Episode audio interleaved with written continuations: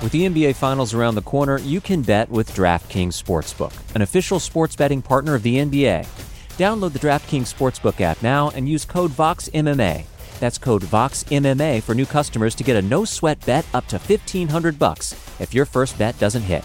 Only on DraftKings. The crown is yours. Gambling problem? Call 1 800 Gambler. Or in West Virginia, visit 1 800 Gambler.net. In New York, call 877 8 HOPE NY or text HOPE NY 467 369. In Connecticut, help is available for problem gambling. Call 888 789 7777 or visit ccpg.org. Please play responsibly. On behalf of Boot Hill Casino and Resort in Kansas, 21 and over. Age varies by jurisdiction. Void in Ontario. One no sweat bet per new customer. Issued as one bonus bet based on amount of initial losing bet. Bonus bets expire 168 hours after issuance. See dkng.co slash bball for eligibility, wagering, and deposit restrictions, terms, and responsible gaming resources.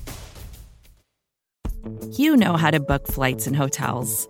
All you're missing is a tool to help you plan that unbelievable travel experience. That's why you need Viator. Book guided tours, excursions, and more in one place. There are over 300,000 travel experiences to choose from, so you can find something for everyone. And Viator offers free cancellation and 24 7 customer support for worry free travel. Download the Viator app now and use code Viator10 for 10% off your first booking in the app. Find travel experiences for you. Do more with Viator. You're listening to the Vox Media Podcast Network. Senhoras e senhores, no comando do podcast Trocação Franca e representando o MMA Fighting no Brasil, Guilherme Cruz.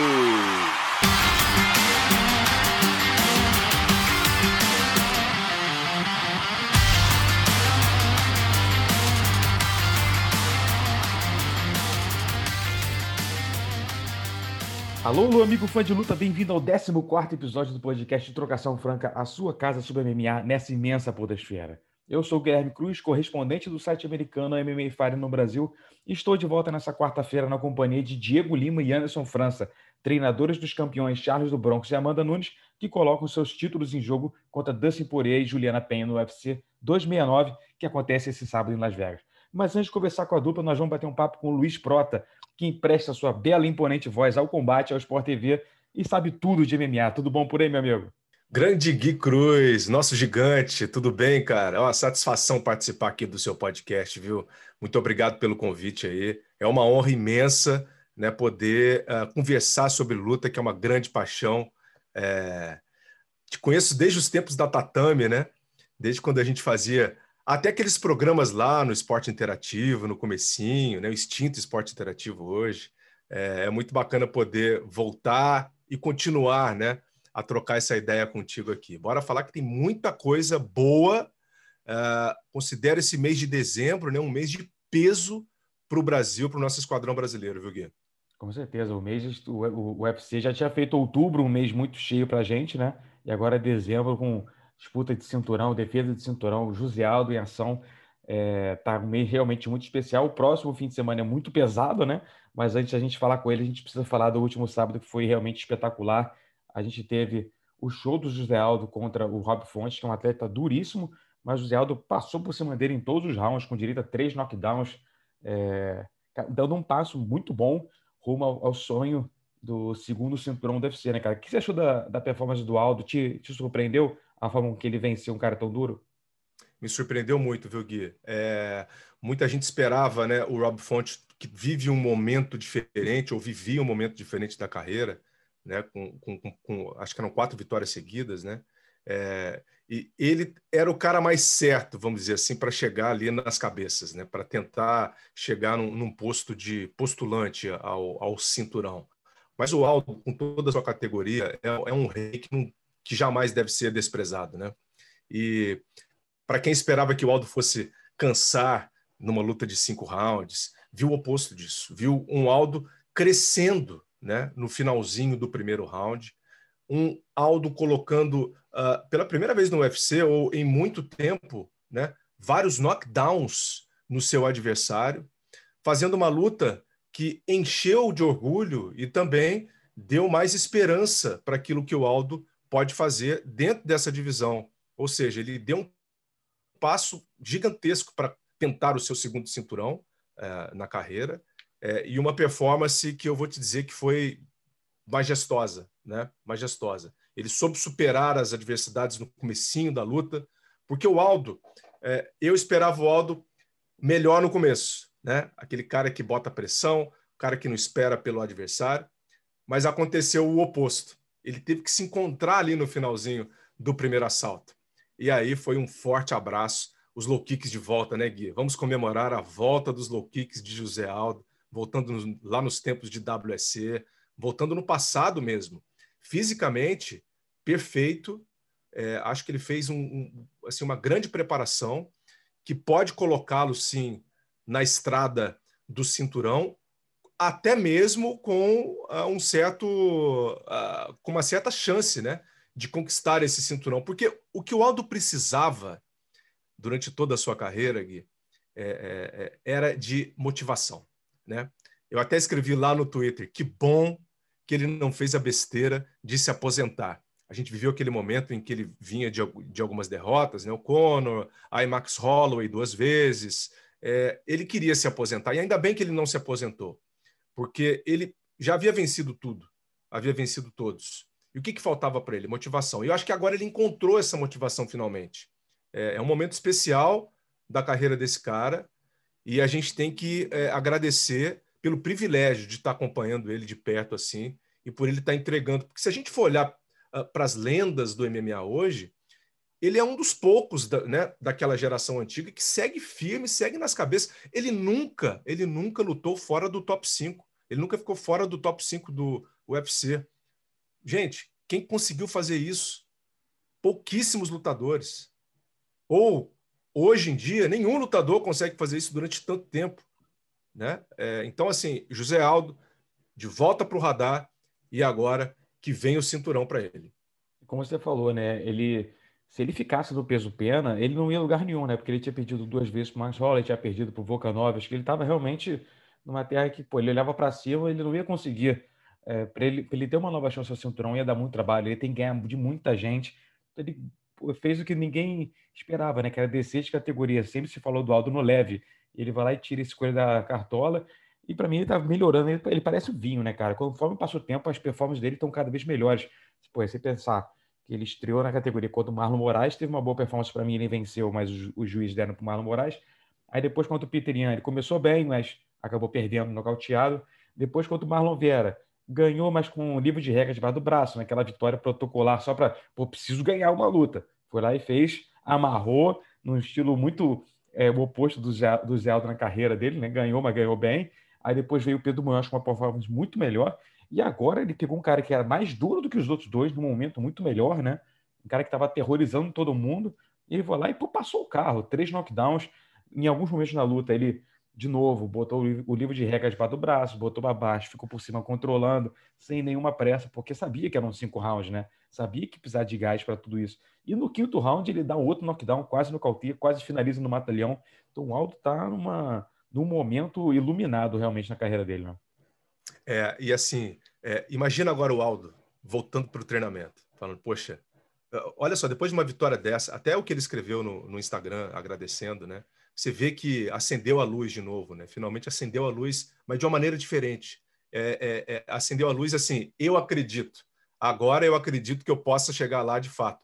E o Aldo, uh, uh, quando ele entra nesse caminho de motivação, e a gente sabe, gente, olha, a preparação mental, a força mental é algo que vem sendo discutido hoje pela ciência do esporte, inclusive no mundo todo. Isso é um ponto fundamental. Não tem como você se afastar disso. Não tem como você não levar isso em consideração, né? Então, eu acho que ele vem num, num momento muito especial e que ele só cresça, né? Que ele só cresça. Para o seu próximo adversário, que a gente vai falar também, possível próximo adversário, né? É... Agora, tem uma coisa curiosa, né, Gui? Porque o, o, o Aldo, se, se, assim, quando a gente olha para trás, o Aldo foi campeão dos penas durante muito tempo, hegemônico, quase disputou o cinturão dos leves contra o Frank Edgar naquela época, né?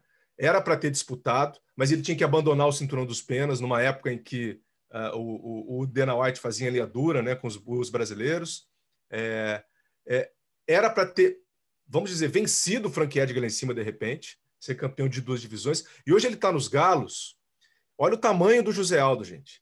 Se não fosse né, a linha dura do UFC naquela época, era para ele estar tá, tá indo para o seu terceira, para o seu terceiro cinturão, né?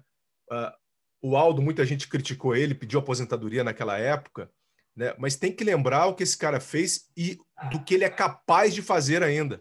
Ele vai fazer 35 anos ainda. Então, assim, ele, quer dizer, ele tem 35 anos, né? Então, assim, ele, ele é jovem. A gente viu aí o, o, o Glover Teixeira, né? Uh, passando dos 40 anos já, campeão dos meio pesados. Hoje, a idade, os atletas eles conseguem chegar em idades mais avançadas com grande preparo físico. Isso mudou, gente. Não é mais da forma como era antigamente. Né? Hoje existe todo um planejamento especial, existe ciência por trás disso, né? e ainda bem que a prevenção de lesões também ela funciona. Né? Hoje você uh, machuca menos durante o treino, exatamente pela, uh, pelos equipamentos que você usa também né? ao longo da, da, de toda a sua preparação.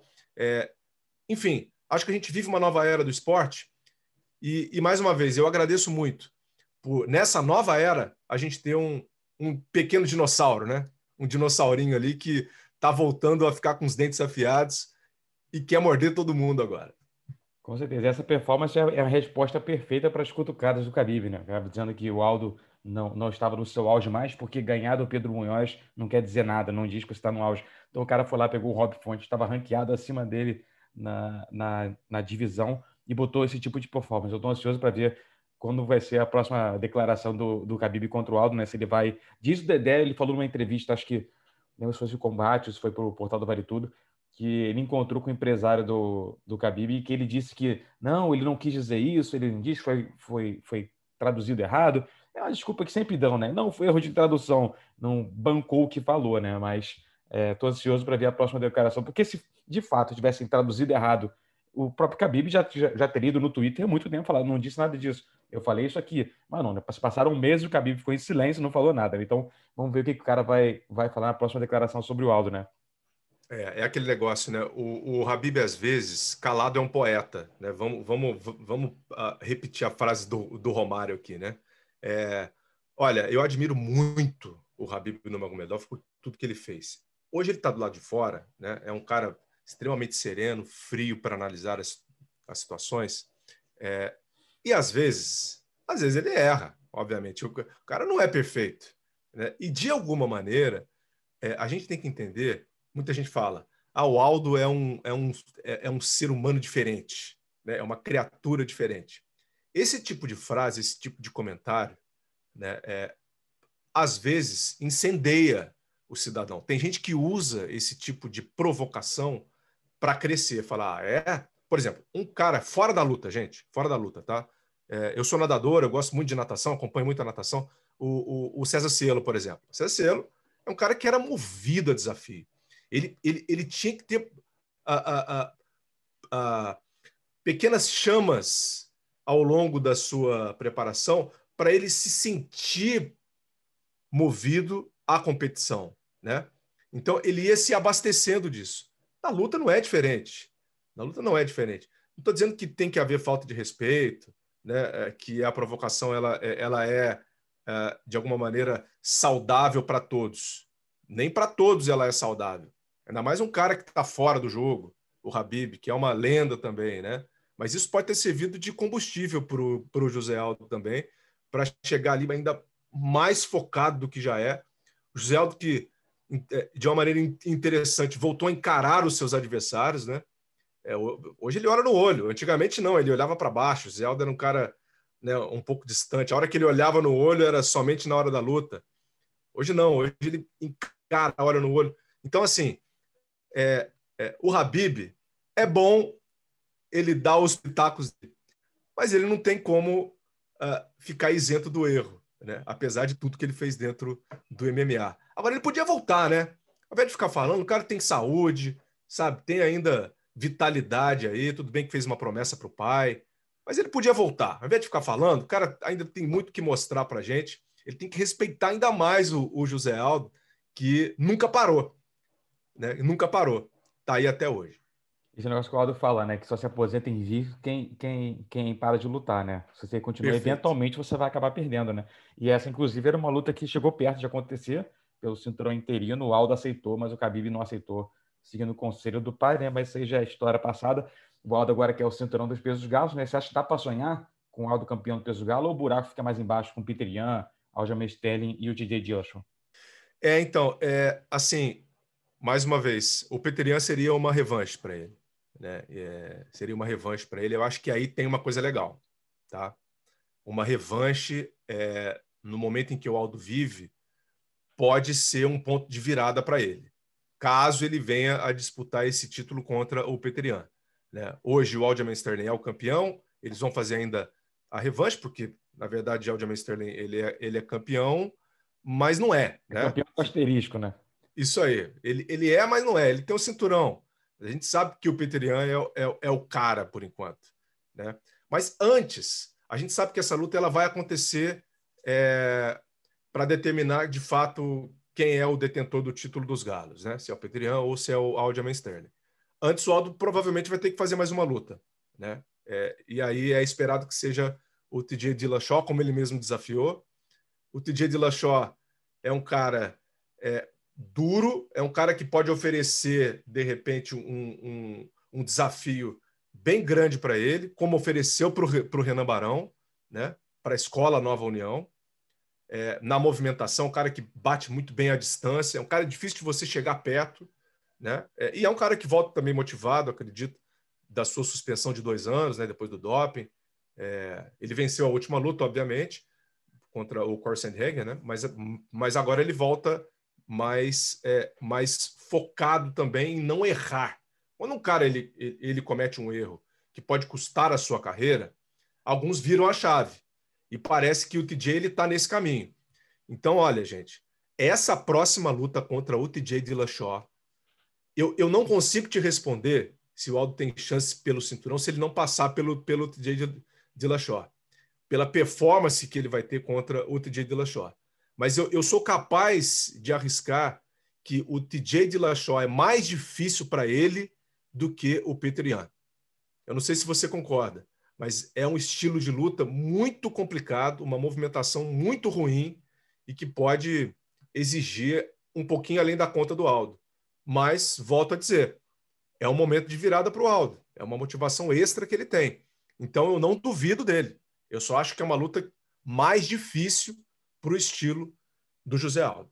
Eu concordo, porque o Aldo ele, ele tem a movimentação característica dele ao longo da carreira inteira, né? que é um cara que fica mais plantado ali, joga um chute, tá usando mais as mãos agora, mas o, o TJ é um cara que se move muito, é como você falou, a especialidade dele é essa movimentação que confundiu muita gente boa no, no MMA, né? Mas, cara, realmente, se, pelo, pelo casamento de estilos, pode ser uma luta mais, mais perigosa para ele, dele conseguir encaixar o jogo dele, né? O Dedé já, já treinou muita gente, o Barão duas vezes para poder para poder enfrentar o Tizi de Lachó, né? Já conhece muito bem o jogo do cara, mas não conseguiu desvendar o jogo dele naquelas duas vezes contra o Renan Barão. Ou conseguiu e não deu certo, nunca se sabe, né? Vamos ver se essa luta acontecer, se o, se o Dedé consegue fazer com que o Zé Aldo vingue a escola Nova União contra o TJ de Lachó, né? Se ele passa, Gui, se ele passa pelo, pelo de Lachó, eu, eu, aí eu boto todas as minhas fichas no Aldo. Todas as minhas fichas seja contra o Sterling, seja contra o, o, o Peteriano, é, porque aí realmente você abre uma nova possibilidade, você abre uma nova caixinha de, de, de possibilidades para o Aldo. Né? Aí é difícil parar, hein? Fica muito difícil parar. Significa que ele realmente evoluiu o jogo dele é, é, para esse momento, para né, esse estado de esporte que a gente vive agora, de uma maneira em que ele voltou a disputar nas cabeças. A ver. É verdade, é verdade. E essa luta foi perfeita para poder aquecer os motores né, e empolgar o fã por UFC 269, que acontece nesse sábado, é, que pela primeira, primeira vez na história vai ter dois brasileiros defendendo seus cinturões na mesma noite. É, mas, antes, mas antes de conversar com o Prota sobre as lutas do Charlinho e da Leoa, vamos ouvir daqueles que foram responsáveis por colocar os dois na ponta dos cascos para a defesa do cinturão, as entrevistas com o Diego Lima e o Anderson França começam já já, depois de um rápido intervalo comercial. We're this close to crowning an NBA champ, and with the action heating up on the court, it's even hotter at DraftKings Sportsbook, an official sports betting partner of the NBA. Download the DraftKings Sportsbook app now and use code VOXMMA. That's code VOXMMA for new customers to get a no-sweat bet up to 1500 bucks if your first bet doesn't hit. Only on DraftKings. The crown is yours. Gambling problem? Call 1 800 Gambler. Or in West Virginia, visit 1 800 Gambler.net. In New York, call 877 8 HOPE NY or text HOPE NY 467 369. In Connecticut, help is available for problem gambling. Call 888 789 7777 or visit ccpg.org. Please play responsibly. On behalf of Boot Hill Casino and Resort in Kansas, 21 and over. Age varies by jurisdiction. Void in Ontario. One no sweat bet per new customer. Issued as one bonus bet based on amount of initial losing bet. Bonus bets expire 168 hours after issuance. See dkng.co slash bball for eligibility, wagering, and deposit restrictions, terms, and responsible gaming resources. Support for this show comes from Atlassian. Atlassian software like Jira, Confluence, and Loom help power global collaboration for all teams so they can accomplish everything that's impossible alone. Because individually, we're great but together we're so much better. That's why millions of teams around the world, including 75% of the Fortune 500, trust Atlassian software for everything from space exploration and green energy to delivering pizzas and podcasts. Whether you're a team of two, 200, or 2 million, or whether your team is around the corner or on another continent altogether, Atlassian software is built to help keep you all on the same page from start to finish. That way, every one of your teams, from engineering and IT to marketing, HR, and legal, can stay connected and move together as one towards shared company wide goals. Learn how to unleash the potential of your team at Atlassian.com. That's A T L A S S I A N.com. Atlassian.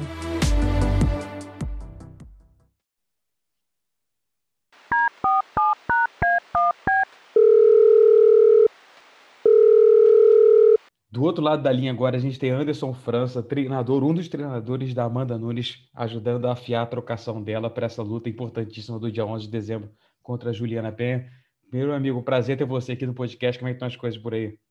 Pô, tá tudo bem, graças a Deus, cara. A gente tá firme e forte aí no final do camping já. E a gente está pronto, cara. Acho que eu tenho certeza que a gente vai sair com mais uma vitória aí. Verdade, cara. A Amanda tá voando há muito tempo no UFC, né? Tava difícil arrumar adversária para ela. A Juliana Penha talvez seja o último grande nome que ainda não enfrentou ela, né? Que tá nas possíveis várias revanches que tem pela frente para Amanda no UFC. A Juliana Penha é um nome novo, um nome fresco que surgiu muita gente com muita expectativa em cima dela, né? Como é que vocês veem a, a Juliana Penha? Como é que vocês acompanharam a, o crescimento dela dentro do UFC nos últimos anos? Cara, então, a Juliana Penha, cara, é atleta dura, cara, é muito guerreira. Eu acho que a gente está preparado para para primeiro vencer a luta, né, cara? Se a gente precisar fazer os cinco rounds, a gente está preparado para poder fazer os cinco rounds. Ela fez uma lutadora contra a Valentina, pô, colocou a Valentina para baixo no segundo round, se eu não me engano, e acabou sendo finalizada. Então, mas ela entrega tudo ali dentro. Então, eu acho que vai ser uma luta dura. Eu acho que a Amanda sabe. Eu acho que a Amanda ela tá num, num patamar diferente, mas ela ela tem que ter ela tem uma cabeça forte. Ela sabe ela sabe administrar isso tudo, né? Mas a gente tem um grande respeito aí pela Juliana Penha, acho que vai ser um grande combate aí. E para quem espera que a luta vai ser fácil, não vai ser não. Pois é, muita gente lá de fora encara, toda vez que a Amanda luta, encara como se fosse mais uma praxe, né? Ela vai ali cumprir tabela, só bater ponto no octógono porque é uma vitória certa. Como, como é que vocês lidam com isso, né? Como se manter motivado num ambiente que todo mundo já, lá, obviamente não a equipe, né? Mas, mas o, o mundo do MMA já entra como um, um clima de já ganhou. Então, cara, imagina a cabeça lá da Amanda, né? Porque fica, fica todo mundo exatamente falando isso, né? E que... Mas a Amanda não, cara. A Amanda acho que ela tem um, uma cabeça boa, uma cabeça de campeã realmente. Então ela sabe que quando ela entra ali dentro, ela tem que dar o melhor dela ali dentro. Então eu acho que o que faz a Amanda ser um pouco diferente é isso. Ela, quando entra realmente ali no octágono, ela muda completamente. Então, é, ela está bem focada, ela sabe que a luta vai ser difícil e a gente está preparado para isso. A Juliana Penha ela surgiu como essa ameaça, especialmente na área do grappling, né? Tem boas finalizações, finalizou a última luta dela contra a Sarah McMahon, mas as duas derrotas que ela teve é, dentro do UFC foram justamente finalização, né? Ela foi finalizada pela Tchevchenko e finalizada pela, pela Germana que foi a, a talvez a, o modo de perder mais surpreendente, né? Pegou uma striker e foi finalizada. O que, que isso diz para vocês sobre, sobre a Juliana Penha? Cara, então, cara, a Juliana Penha, cara, ela é uma grappling, né, cara, mas ela troca também bastante, cara, ela gosta também de trocar. Eu acredito que ela vai querer manter a luta na parte de grappling, mas é uma atleta que ela é muito guerreira, ela vem para cima, ela chuta também. Então a gente tem que estar preparado em todas as áreas. Ela foi finalizada pela Valentina e pela Germani, que são duas, duas strikes, né? É, mas, mas ela também ela já finalizou bastante. Se eu não me engano, ela tem quatro finalizações, eu acho, de dez vitórias. Então é, é ela é perigosa também na parte de chão ou na parte de jiu-jitsu, então acho que a Amanda ela tem que estar bem, bem centrada e focada para essa luta. Verdade. A, a, Amanda, independente do que aconteça, ela vai seguir campeã do UFC, né? Porque ela tem, tem, tem dois cinturões lá, então ela vive um. A, a carreira dela, diferente de outros, ela tá sempre pensando no futuro também, porque independente de uma luta, ela tem um cinturão em outra categoria, que vai todo mundo ter sempre uma expectativa de quem vai ser a próxima a desafiar e tal. E é, sendo essa luta agora no peso, peso galo, tem a do peso pena é, guardado em casa. É, e tá todo mundo falando, todo mundo cria essa expectativa, essa narrativa que, pô, aquela Harrison deixando a PFL ou ficando na PFL, não sabe o que vai acontecer, talvez indo pro Bellator enfrentar a Cyborg, mas tem a luta com a Amanda Nunes e você é, que treina as duas, né? Você trabalha muito também com, a, com, a, com aquela Harrison. Como é que você fica nesse, nesse cenário todo, nessas, nessas conversas de, e expectativas? Então, cara, agora a, a, aquele ajudou bastante a Amanda Nunes agora para esse campo, para a luta da a próxima luta da Amanda, né, cara? Então, eu acho que a expectativa é grande, mas eu acho que é, é, essa luta acho que não vai sair do papel, não. Eu fico neutro ali, eu fico torcendo para nunca que aconteça, porque eu gosto das duas, cara. Elas duas, elas estão sempre comigo aqui também. Então eu fico torcendo para que nada aconteça aí, cara. Mas não sei, né, cara? Vamos ver. Vou é, esperar é, acontecer para ver. Pois é, é, exatamente, cara. Depende tudo do cash, da grana, de tudo, né? Mas, por mim, que essa luta não aconteça.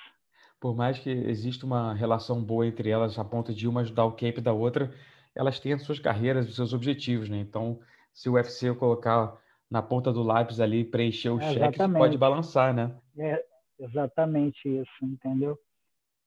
Mas eu acho que a princípio não, cara. Acho que, acho, acho que a princípio da Amanda ela vai ficar lá no UFC, cara. Ela tá bem soberana, eu acho, né? Ela vai ficar bastante tempo campeã do UFC.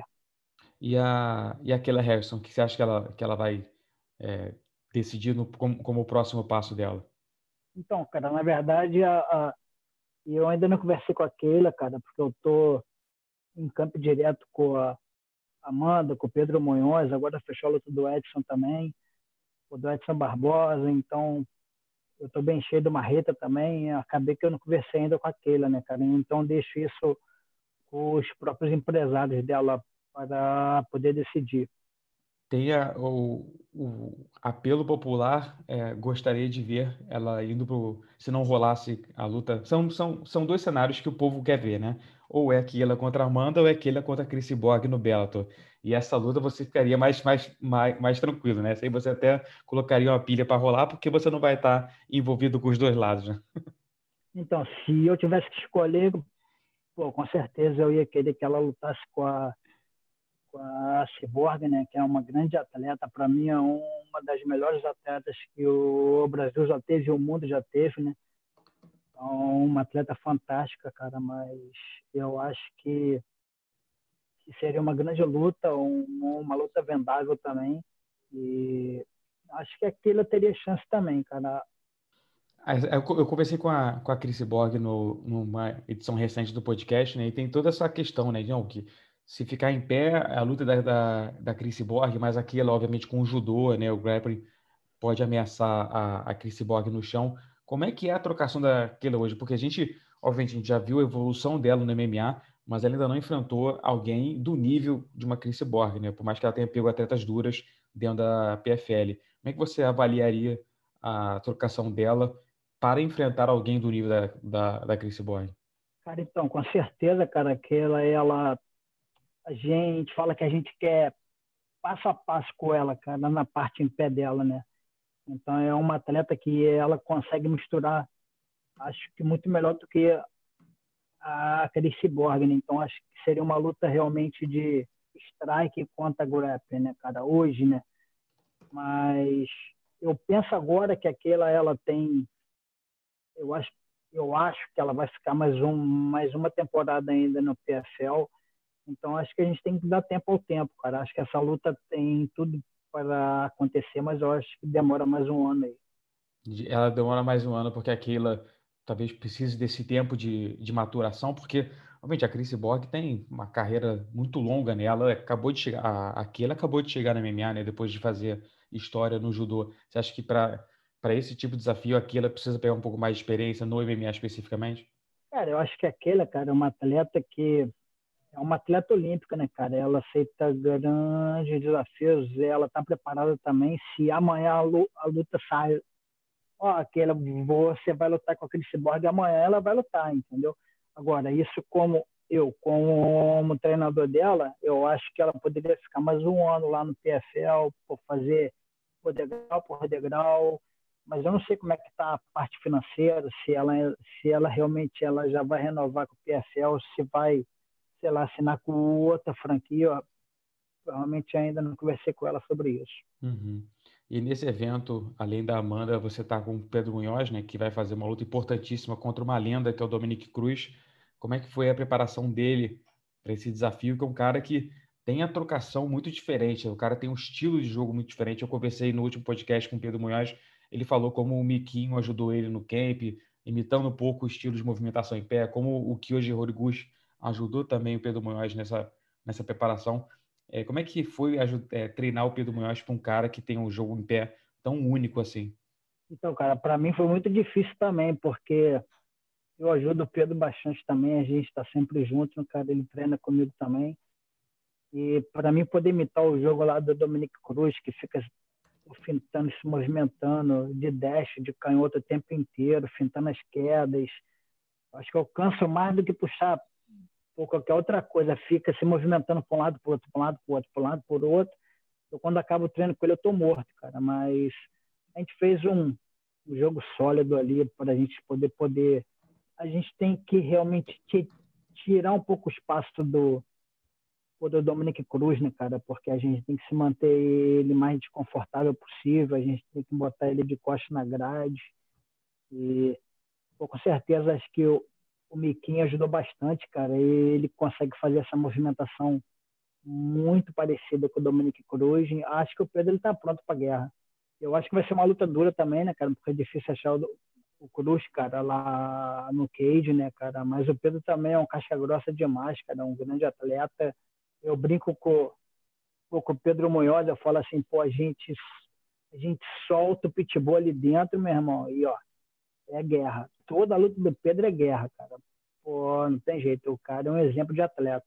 E o Dominique Cruz é um cara difícil de ser, pô, nocauteado, finalizado. Como é que você, você acha que vai ser essa guerra de três rounds ou você acha que o Pedro pode surpreender muita gente aí? Cara, o Pedro tem a mão muito pesada, cara, tem pô, tem a mão pesada o Pedro, cara. Então acho que ele pode surpreender sim, cara. Mas uma luta dura, cara, acho que vai depender muito da nossa distância, a gente conseguir achar a distância que a gente quer lutar, né? Então acho que vai o que vai ser muito essencial é a nossa distância. Se a gente conseguir controlar a nossa distância para essa luta, a gente vai ganhar essa luta. E só para a gente começar a fechar aqui a entrevista, que tá a vida corrida muito por aí, o, você está com a agenda cheia, né, que você falou, com vários atletas com luta marcada agora. Vou falar primeiro do Thiago Marreta, né, que vai pegar o Ankalaev, luta duríssima, é um cara porra, que está surgindo bastante forte na categoria. o Marreta voltando às vitórias contra o Johnny Walker. Como é que você vê esse, esse casamento de estilos aí? Então, comecei a fazer o álbum agora do Marreta, né, cara? Estudar a luta agora, né? A gente está treinando direto, a gente não parou de treinar. Eu e o Marreta, a gente treina uma, duas, duas vezes por semana direto. Cara, o Marreta é um cara que bate muito pesado. Acho que eu nunca vi um cara bater tão, tão pesado igual o Marreta, né? Então eu acho que o cara o cara é trocador também, cara, né? Mas eu acho que a hora que o troço apertar, acho que o cara acho que ele vai buscar luta agarrada também contra o Marreta. E por falar em strikers pegando caras que podem fugir da, da, da trocação, o Edson Barbosa está com luta contra o Bryce Mitchell, né? O Bryce Mitchell que tá afastado há um tempo já, né? Tava, pô, tem, tem quase um ano aí que ele não luta, só vai lutar no ano que vem. É, é dia, é dia 5 de março. Dia 5 de março, né? Como é, que, como é que você vê essa luta, né? Que o Edson tá num momento de. Que ele se encontrou na categoria de baixo, estava bem, mas acabou tendo uma derrota dura contra o Giga Case. Como é que você vê essa luta dele contra o Bryce Mitchell?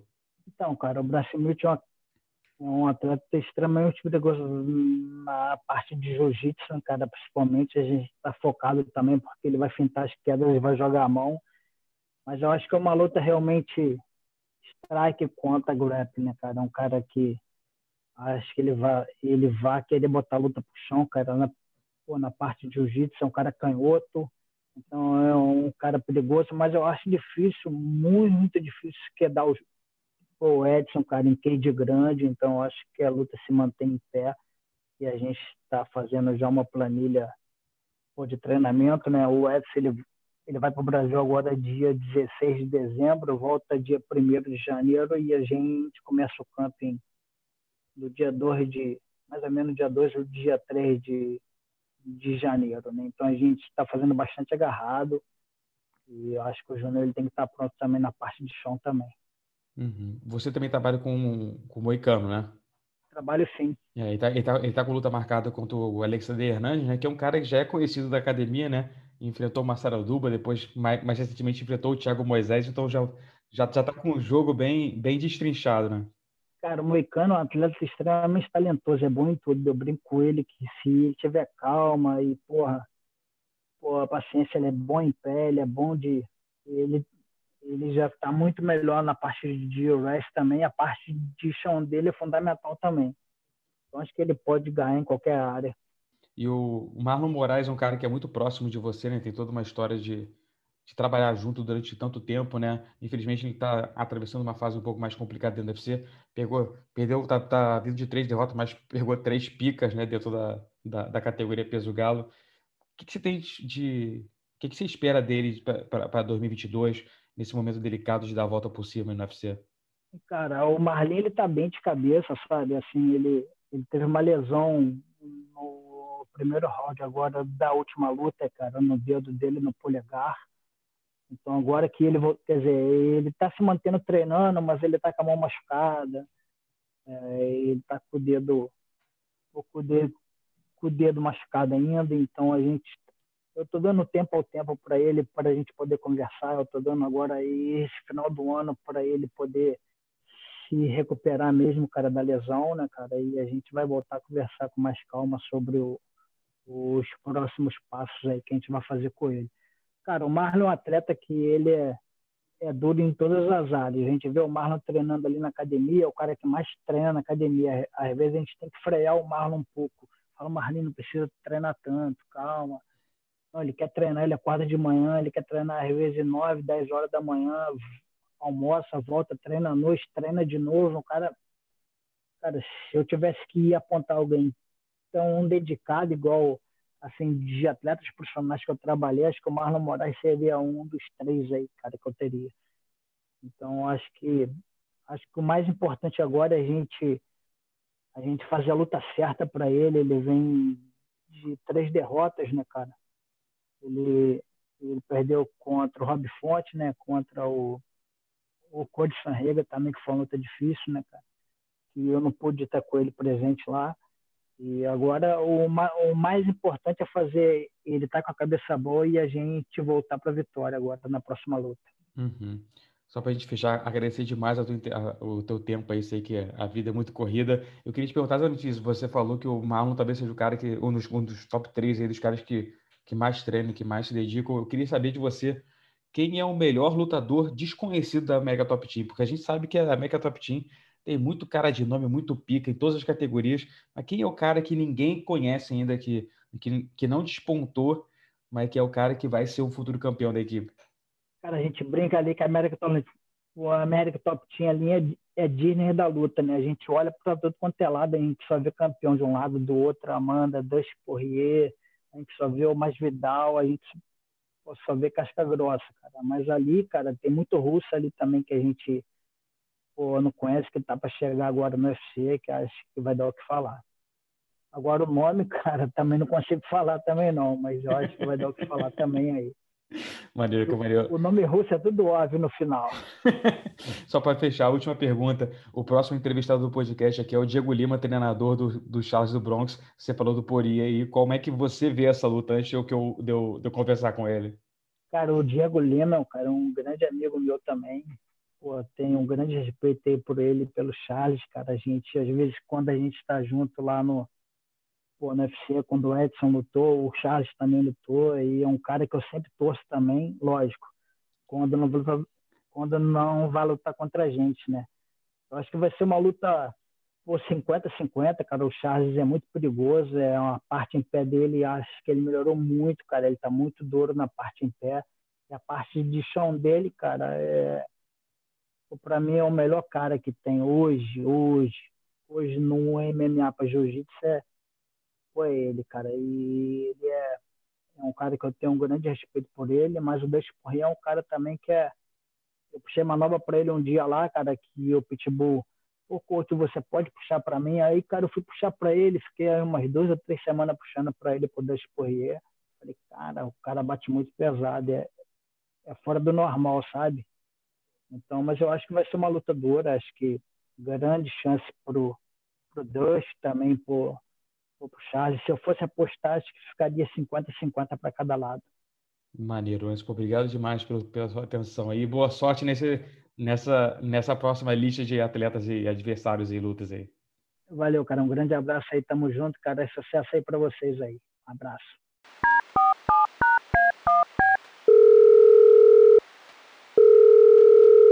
Do outro lado da linha agora, a gente tem Diego Lima, principal treinador de Charles do Bronx, campeão peso leve do UFC preparando, afiando as armas para enfrentar o Dusty Poirier nesse sábado no UFC 269 em Las Vegas.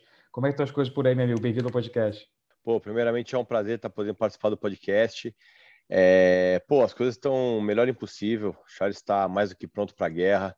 Eu acredito aí que vai chocar o mundo mais uma vez, vai dar um grande show. Tá, tá pronto. Essa é uma luta que todo mundo queria ver há bastante tempo, né? Tinha uma, uma campanha, um apelo para que ela já acontecesse em janeiro desse ano pelo, pelo cinturão, mas acabou que o Desporia escolheu enfrentar o McGregor para ganhar grana, né, encher o bolso, garantir o futuro da família. Enquanto isso, o Charles enfrentou o Michael Chandler, ganhou o cinturão. É... Agora, ela finalmente está acontecendo, né? Como é que você vê o Dustin Poirier como adversário para o Charles? Cara, eu acho que assim, na verdade, todos os adversários ali, todos os lutadores ali da categoria são muito duros. Eu acho a categoria 70 quilos, é, se não uma das a mais perigosa. Eu acho que assim, é, por mais que o Khabib tenha ali dominado um momento ali, eu acho que ainda mais agora com a saída dele, é, afunilou, afunilou muito cara dura ali. Então eu acho assim, os top 5 não tem nenhum que você pode falar, puta, esse é mais fácil. Na verdade, nenhum é fácil, um é mais difícil que o outro. Então, o Poirier é um cara que é muito bom, é muito duro. É, acredito que, como todos os lutadores, eles têm seus pontos fortes, seus pontos fracos, né, onde a gente vai querer explorar, claro. E eu acho que assim, ele fez a opção dele, né? Ele escolheu ali poder enfrentar o McGregor, e com certeza ele pensou no lado financeiro da parada ali. O McGregor realmente é um cara que dá muita audiência, é um cara que vende muito pay-per-view. Então imagina, pô, ele fez duas lutas ali seguidas com o McGregor. Então acho que assim, financeiramente ele conquistou o que ele queria, acredito eu, né, em relação a numa luta, por exemplo. Mas eu tenho certeza que essa luta vai vender muito pay-per-view também até porque tá com um apelo muito grande em cima dessa luta. O Charles é um cara que é, é, um recordista, não só de finalizações, mas ele também tem um recorde de maior luta, é, maior quantidade de vitórias por vias rápidas. ele tá aí a uma luta de bater o recorde de bônus da noite. Então, assim, é realmente um cara que é um colecionador de recordes, né? É um cara que tem uma história longa no UFC. Então vai ser, vai ser uma guerra, cara. Eu acho que o Poirier é um cara duro, é um cara bom. É, essa luta realmente poderia ter acontecido ali, talvez na, na, na, na última luta do Charles. É, mas isso também não desmerece o Chandler nem nada, por mais que o Chandler possa ter ali furado uma filazinha, na minha opinião, é, mas ele é um cara duro, é um cara bom, já provou isso muito, entendeu? Então, assim, o Poirier, na verdade, é mais um obstáculo, é mais um degrau da escada do Charles ali que ele vai passar por cima. De certa forma, é até melhor que essa luta aconteça só agora, que o Charles é campeão, porque o Poirier, ele é um nome maior que o Michael Chandler, então imagina agora que o Charles como campeão, ele ganha percentual de pay-per-view, tem a ponta de pay-per-view, então, vai outro que vendendo mais, ele vai ganhar mais dinheiro também. Com certeza, com certeza. Eu acho que tudo acontece no tempo certo. É, nós, claro, queríamos muito Poirier, Poirier, Poirier, Poirier, é, mas é exatamente o que você falou. Eu acho que assim, é, o momento foi perfeito. É, essa luta agora contra o Poirier está sendo a primeira defesa do cinturão do Charles, é perfeito. Eu acho que com certeza está é, tendo um apelo muito maior. Acho que com certeza é o momento certo, né? Até pensando assim, pay-per-view. Então, o card também tá, na minha opinião, tá, pô, tá sensacional. Tá muito melhor, inclusive, que é, o outro que ele lutou, na minha opinião. Que ambos lutaram, tanto o Poirier quanto o Charles. Esse card tá muito bom. Então, acho que assim, tudo favoreceu realmente para para embelezar mais a primeira defesa do Charles e ele continuar ali com o cinturão.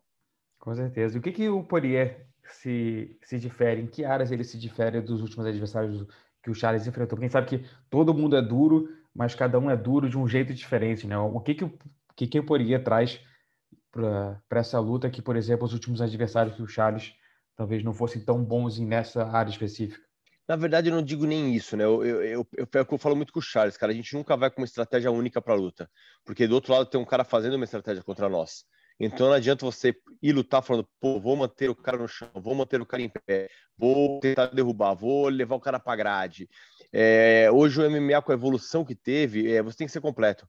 Você tem que estar tá bom na trocação, tem que estar tá bom na transação do, da parte de pé para o chão, que é o wrestling, e tem que estar tá bom no chão. Então, assim, hoje não tem mais lugar no MMA para aquele cara que defende o jiu-jitsu puro, o muay thai puro, o wrestling puro. Hoje, se você não domina o MMA, né, que é realmente o mixed martial arts, ali, a mistura das artes marciais, fica complicado, fica difícil. Então, assim, a nossa ideia é o que o Charles apresentou em todas as lutas. Então, assim, a gente nunca vai com o pensamento, nós vamos finalizar, nós vamos nocautear, a gente vai com o pensamento, vamos terminar com a luta sem deixar na mão dos juízes. Agora, como vai ser? Vai desenrolar na luta.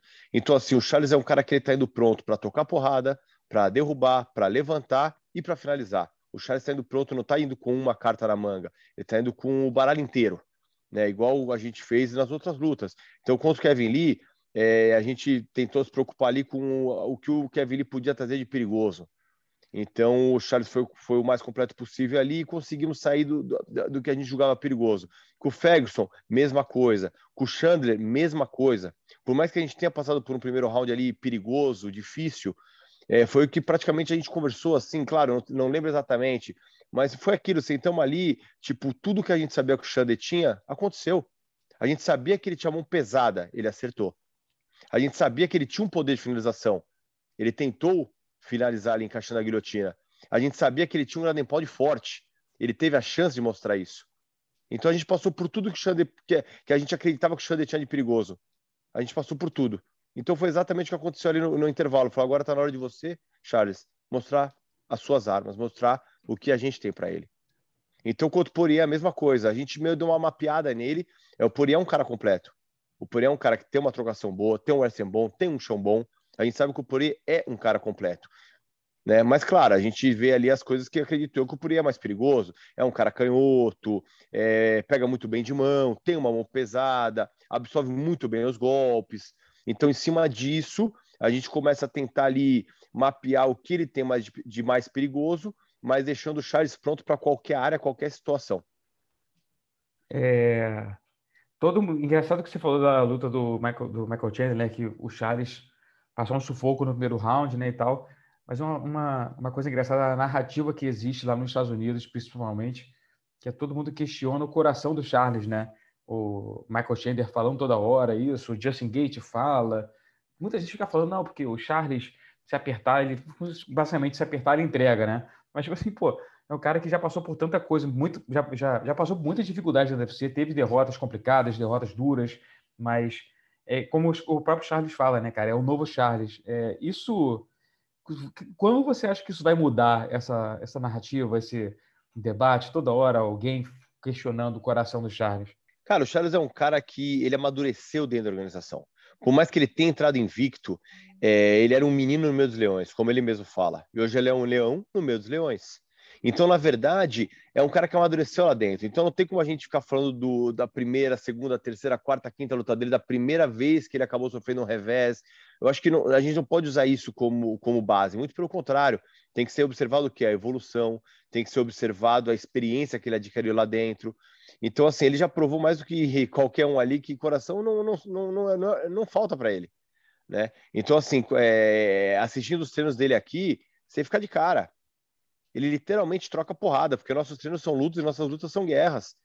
Então aqui cai, levanta, nocauteia. Então, cara, é, é assim: o bicho tá com coração de leão, é, tá com o espírito indomável, é, tá blindado, você entendeu? E eu acho que a galera que assiste, que entende luta, observa isso. Porque não é que ele é, lutou com um pangaré. Não. Primeiro que no UFC não tem pangaré, só tem cara duro. Começa por aí. Ali estão os melhores do mundo. Independente é, dos outros eventos falaram o que quiseram. O UFC é o melhor evento do mundo. E ali estão os melhores, na minha opinião, estão os melhores. E acredito eu que, na opinião de todos aqueles que realmente acompanham ali, o UFC é sinistro. Essa é a pura realidade. Então, assim, para lá, você tem que ser muito sinistro. E o Charles está vindo uma sequência de vitória sinistra. E as últimas lutas, pô, nada, nada mais, nada menos. Você pegar ali os últimos, os últimos quatro ali, é, é, é Kevin Lee, é, Ferguson, e Chandler, você entendeu? E sei lá, o Taymor, que é sinistro da trocação. Então você vê as últimas as lutas do cara, ele só catou cara duro. Olha o Ferguson, que era o bicho papão. Olha o que ele fez com o Ferguson. Com todo respeito, tirou para nada. Então, assim, eu acho que não tem que questionar o coração dele.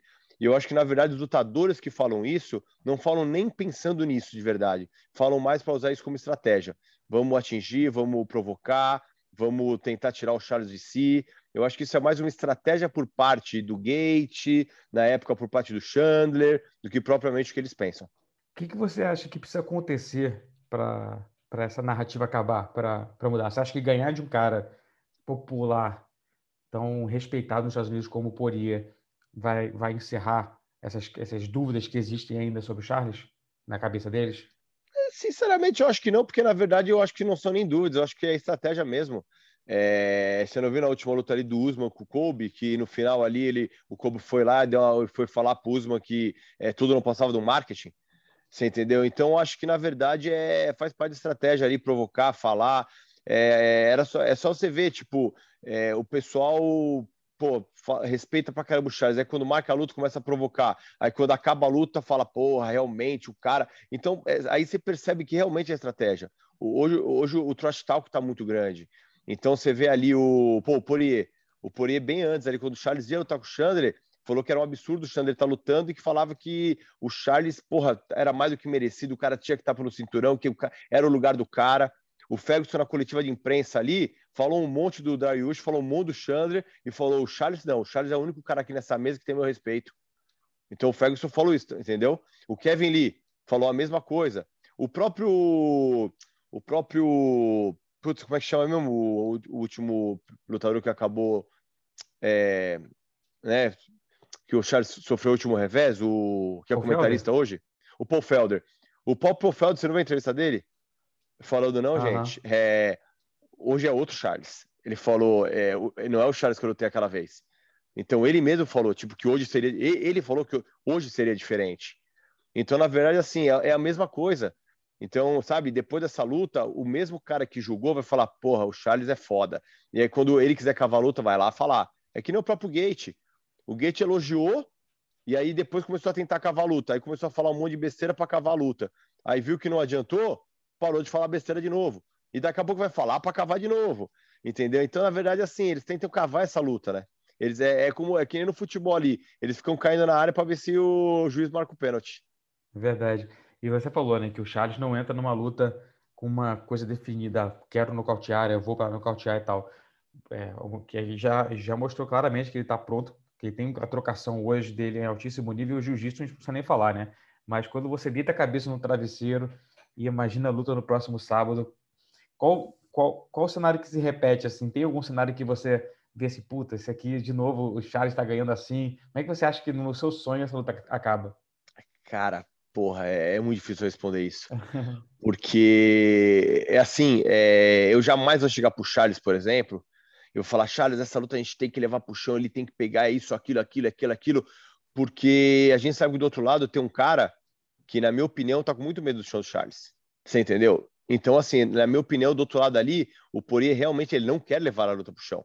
Então, para pessoas que assistem a luta do Charles e a luta do Poirier, vão falar, porra, é melhor o Poirier manter essa luta em pé.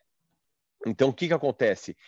É... Eu não sei exatamente como, eu não sei imaginar o fim dessa luta em relação assim como o Charles vencerá, porque ele está tão pronto em pé, tão pronto no chão que é eu, eu já sonhei com as duas coisas. Eu já sonhei dele dando uma pedrada e o Poria amolecendo ali, caindo, e o Charles terminando o, o serviço ali no Garden Pound com uma sequência de soco ali até o juiz entrar no meio, empurrando o Charles. Isso eu, eu imaginei já, tipo, o Charles dando aquela saraivada de soco, o juiz pulando em cima, jogando o Charles para o lado.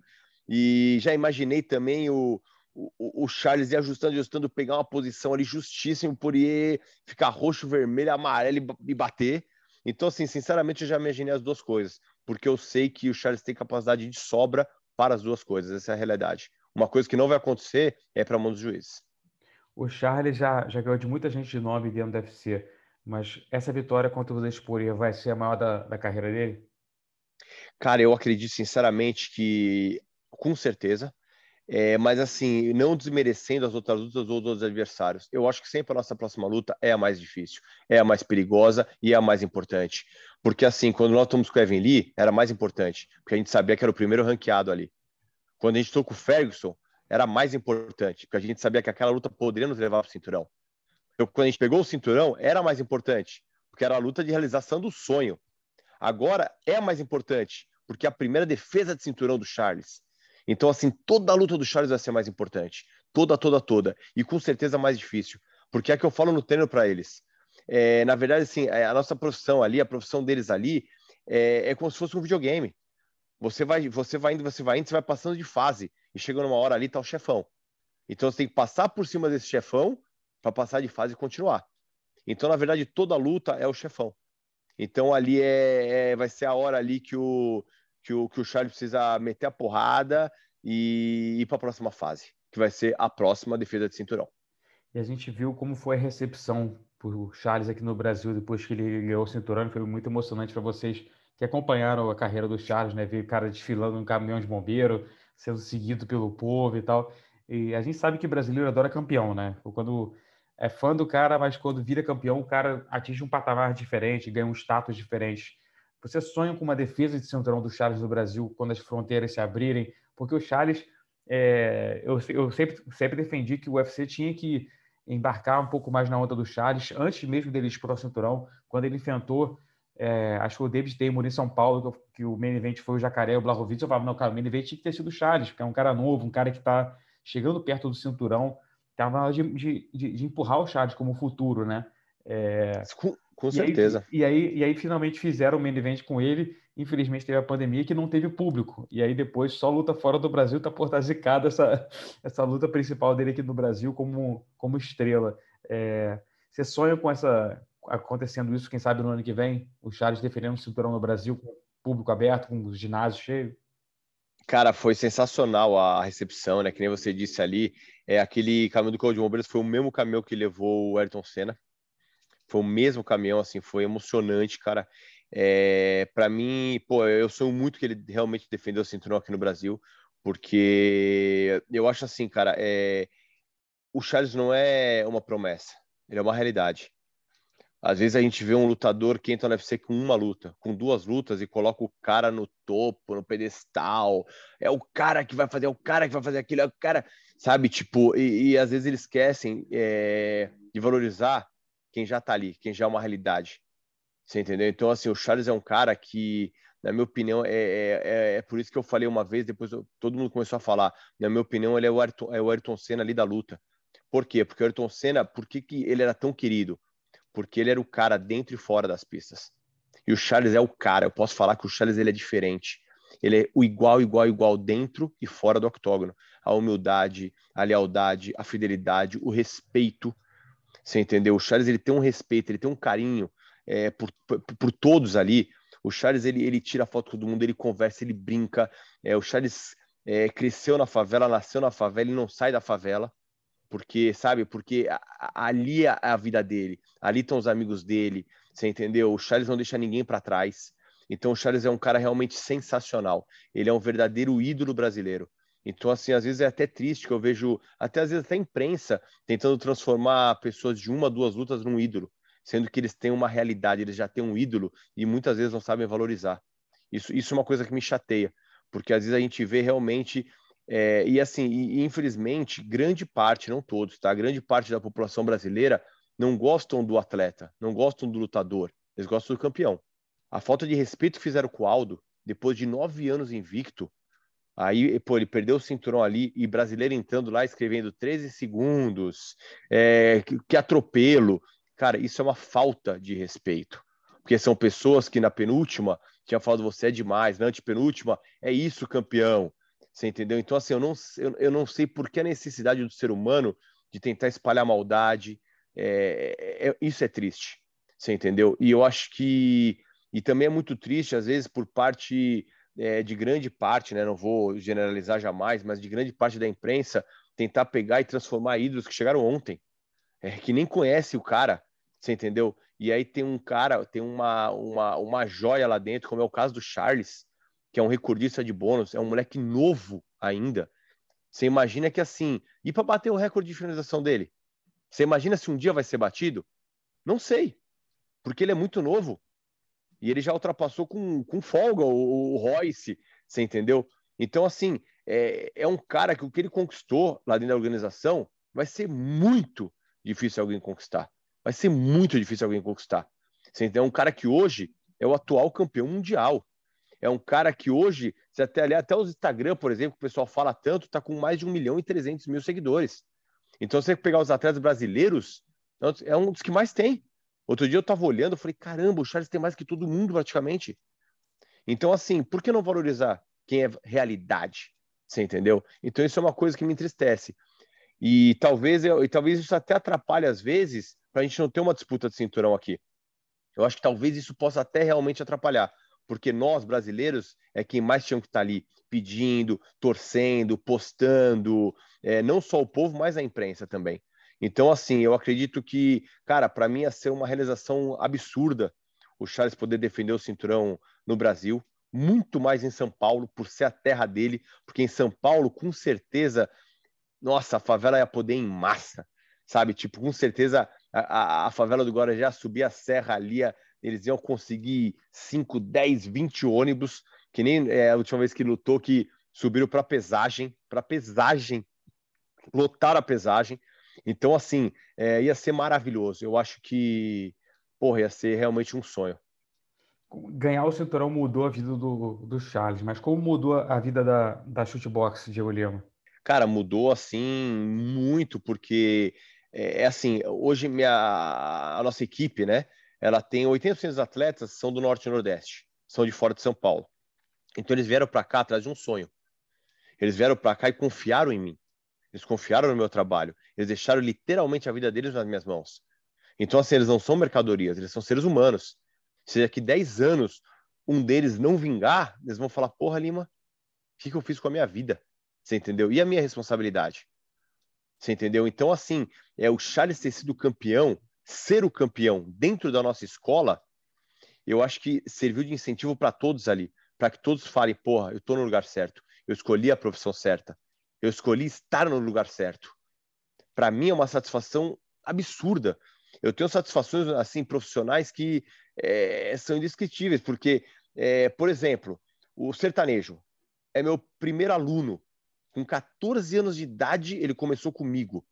Acreditou em mim, virou profissional, entrou no UFC, até hoje está comigo. Se aposentou, eu sou padrinho de casamento dele e padrinho do filho dele. Você entendeu? Então, assim, Cara, quem tem uma história dessa? O Alho e o Tominhas começaram comigo ali, 14 anos, 15 anos. Os dois falaram, pô, colocaram a vida deles na minha mão. Graças a Deus, os dois também entraram no UFC. O Charles, em 2016, a gente já era muito amigo, treinava direto.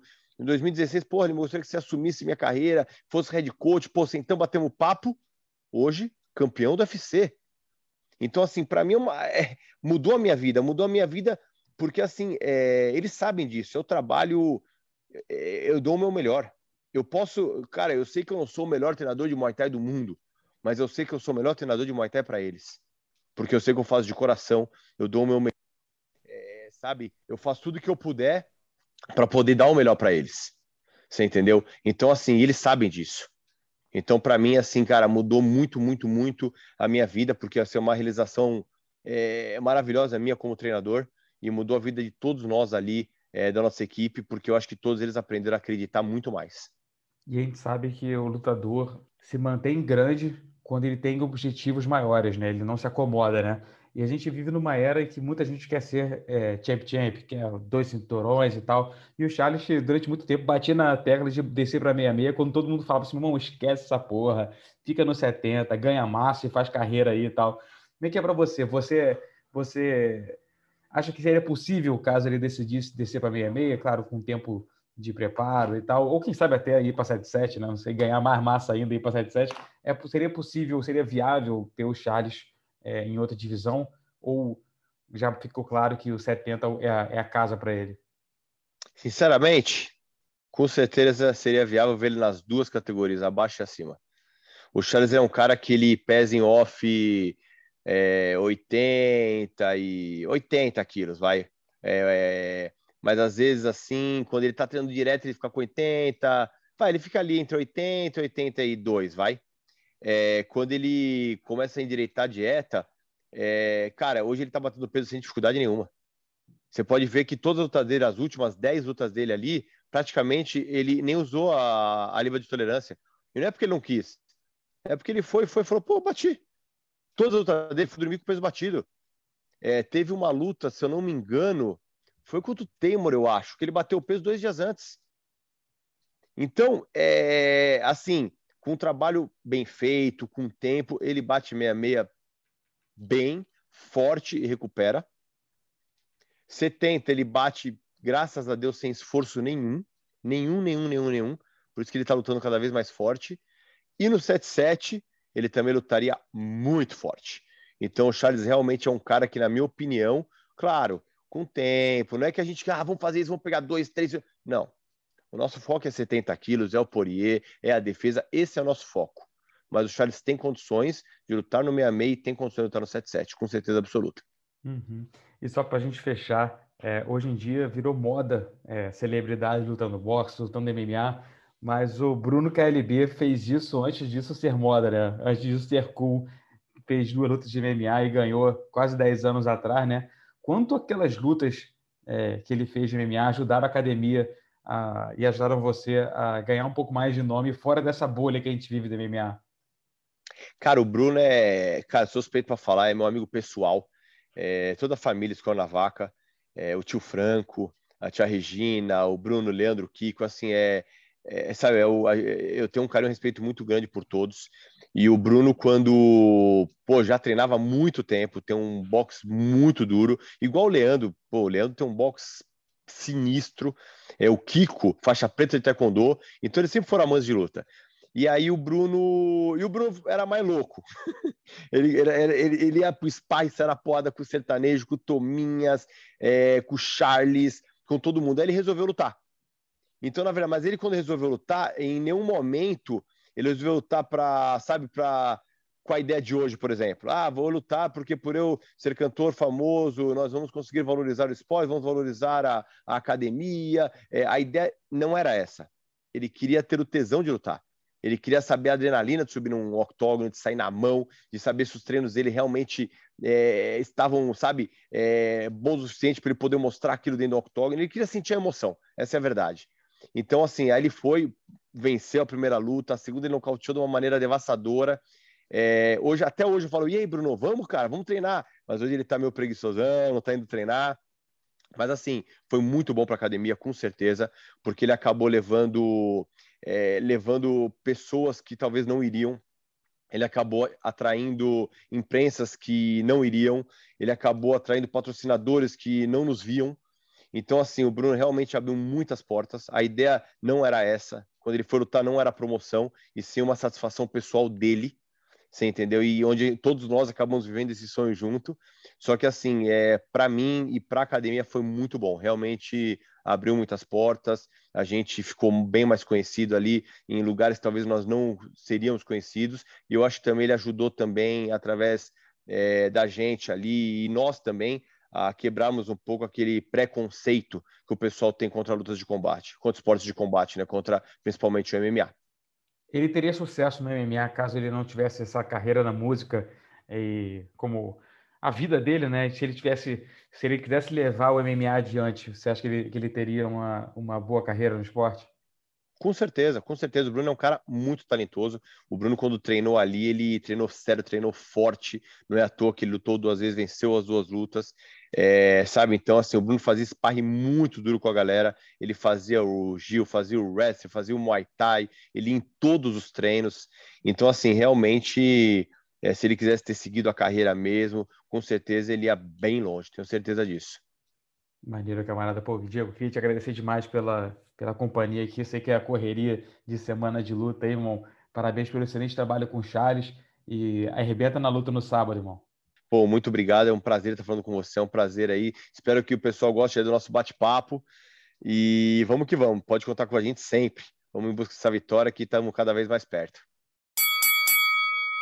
De volta agora com o Prota, eu já começo perguntando qual o seu nível de empolgação para a luta do Charles do Bronx contra o Dustin Poirier, valendo o cinturão dos pesos leves. Olha, meu nível de empolgação é máximo. Até, até porque depois que eu ouvi a entrevista que ele deu lá para o nosso podcast do, do, do combate.com, né? O Mundo da Luta, é uma entrevista muito franca dele, né? É, é um cara que se mantém também é, de uma maneira muito enérgica. O Charles é um cara ligado no 220. É, e ele, ele consegue vender a luta, gente, mesmo sem provocar o adversário. O Charles é um cara que, naturalmente, pelo estilo de luta e pela forma como ele se comporta né, na frente das câmeras, sempre respeitoso, mas a forma como ele fala, a forma como ele olha para a câmera, ele, ele vende a luta dele.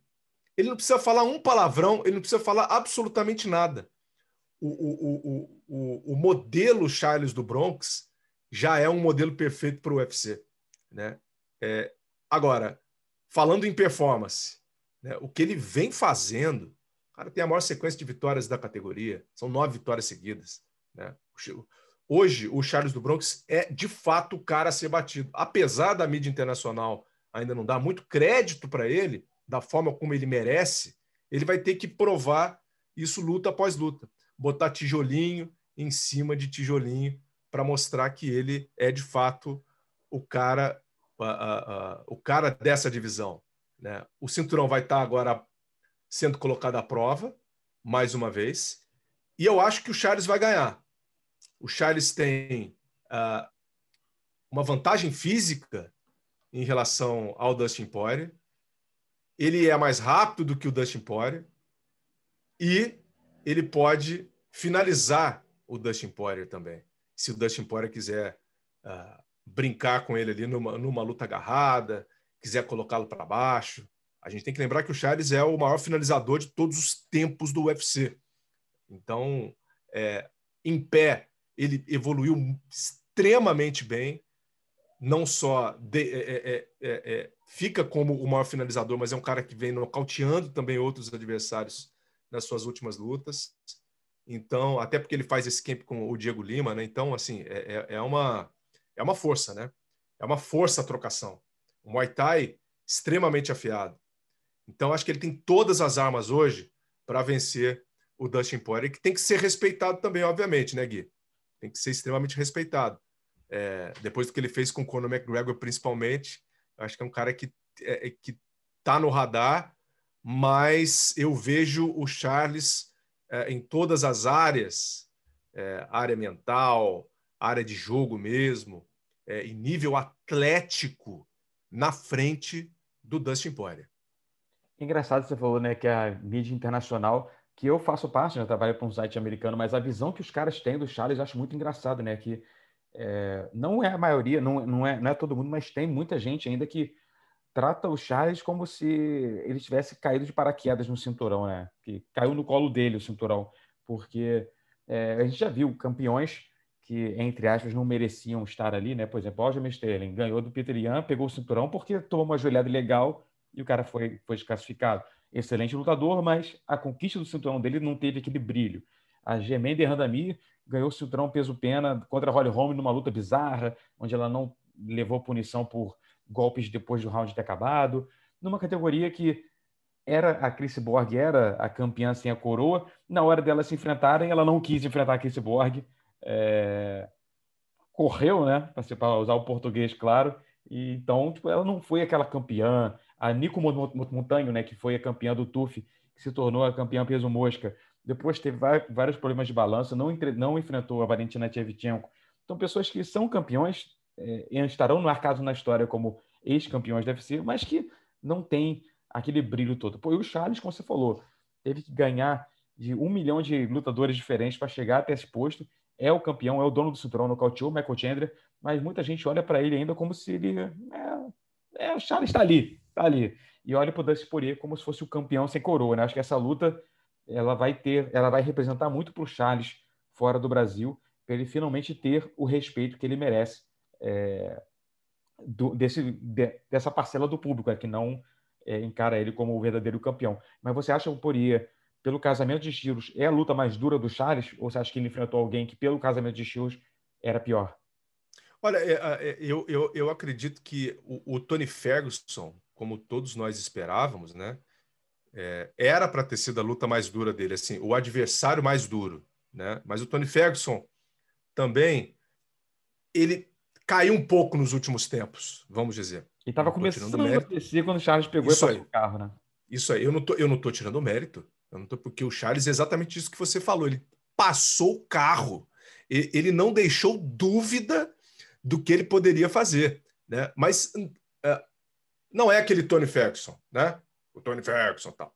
Pode ser que ele volte a ser. O Tony Ferguson até ficou um pouco maluco depois de um tempo. Parece um pouco maluco. Tomou tanta pancada na cabeça, né?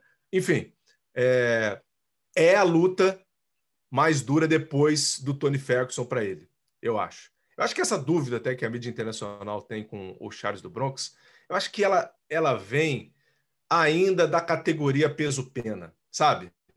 Ah, as, as derrotas que o Charles sofreu naquele momento, por exemplo, uh, perdeu lá embaixo para o Max Holloway, né, para o Antônio Pérez, para o Ricardo Uma derrota Lamas. estranha do Holloway, né? Que ele só foi uma lesão, um minuto de luta, começo de luta, foi coisa estranha, né?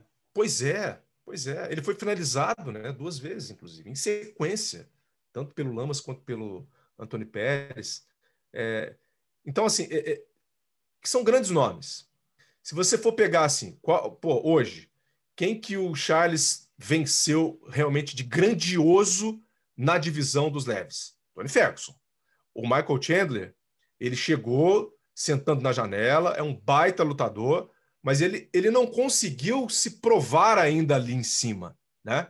O Michael Chandler, ele não foi campeão de nada dentro do UFC. Então eu acredito que agora, pegando o Dustin Poirier, pode ser realmente aquele, aquela mensagem, né? ou como os americanos falam, statement. Pum!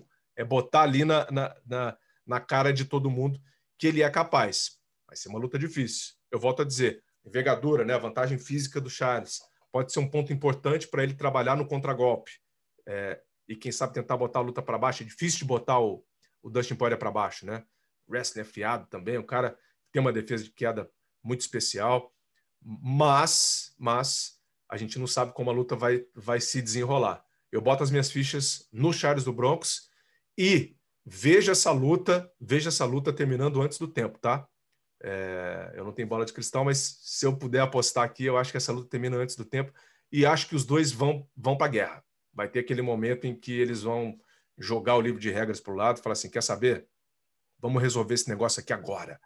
Né? O Dustin Poirier tem essa maluquice também. E o Charles também tem essa maluquice e vive esse momento. Né? Agora, essa entrevista é, que, eu, que, eu, que eu ouvi do Charles, eu achei ele tão centrado, Gui. Eu achei ele tão é, dentro da realidade muito diferente de muitos lutadores que ficam seduzidos pelo pelo my precious, né? Ah, o, o meu cinturão, o meu anel. É, ele não, ele ele continua treinando aqui no Brasil, continua com essa mentalidade de ajudar a comunidade dele, né? Um cara que ainda é, é, tem os pés no chão e, e acho isso um ponto tão importante, tão importante de não se, se, se, descolar dessa realidade dele, de onde ele veio, da favela, né, como ele tem muito orgulho de dizer. Então, isso faz o Charles ainda mais forte para essa luta e para seguir como campeão.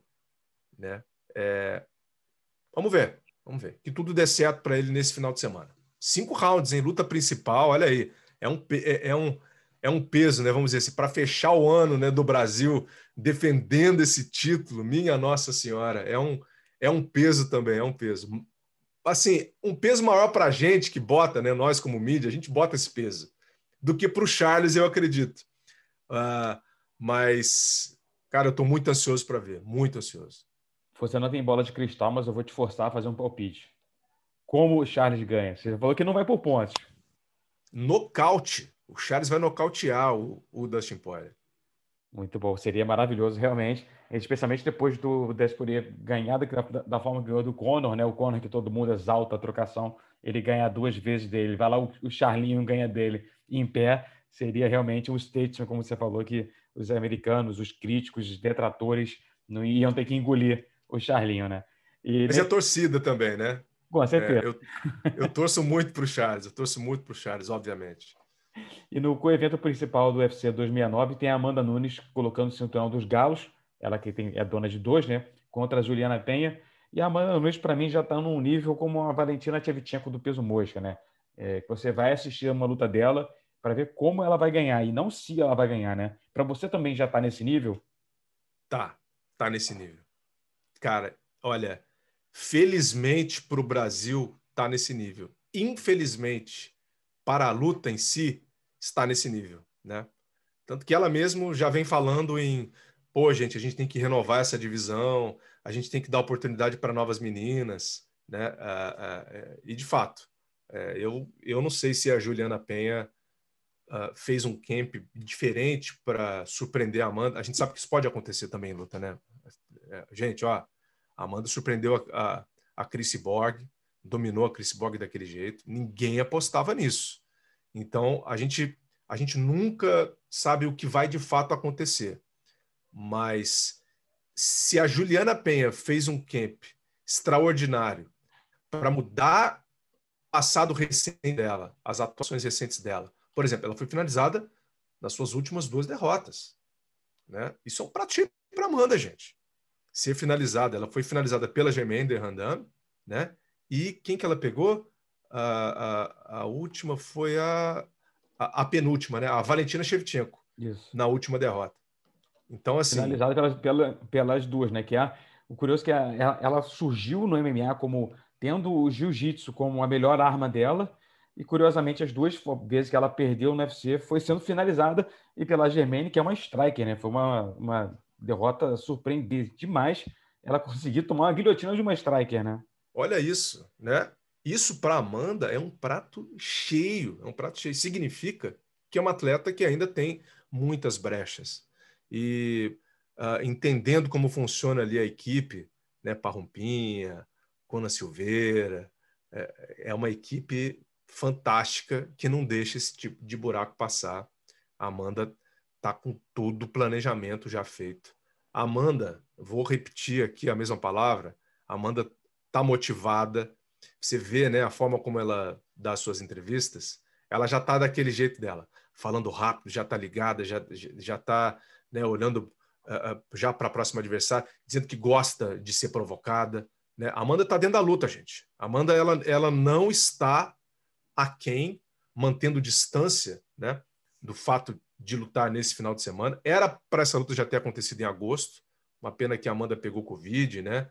É, então, assim, aumentou ainda mais a fome da leoa, a gente pode dizer.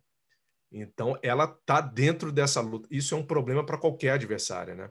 Quando ela, ela fecha, quando ela lock é, é, é, a, a, o plano de jogo, é muito difícil. Então, assim, é, é uma zebraça. Se a Juliana ganhar essa luta, é uma zebraça, uma das maiores de todos os tempos. Porque a gente está vendo uma disputa de cinturão, que a gente vai acompanhar nesse final de semana na tela do combate, fazer o jabazinho do combate aqui também. Sempre. É, é, ela está pegando uma atleta que nas últimas quatro lutas tem duas derrotas. Entende? Por isso que diminui um pouco.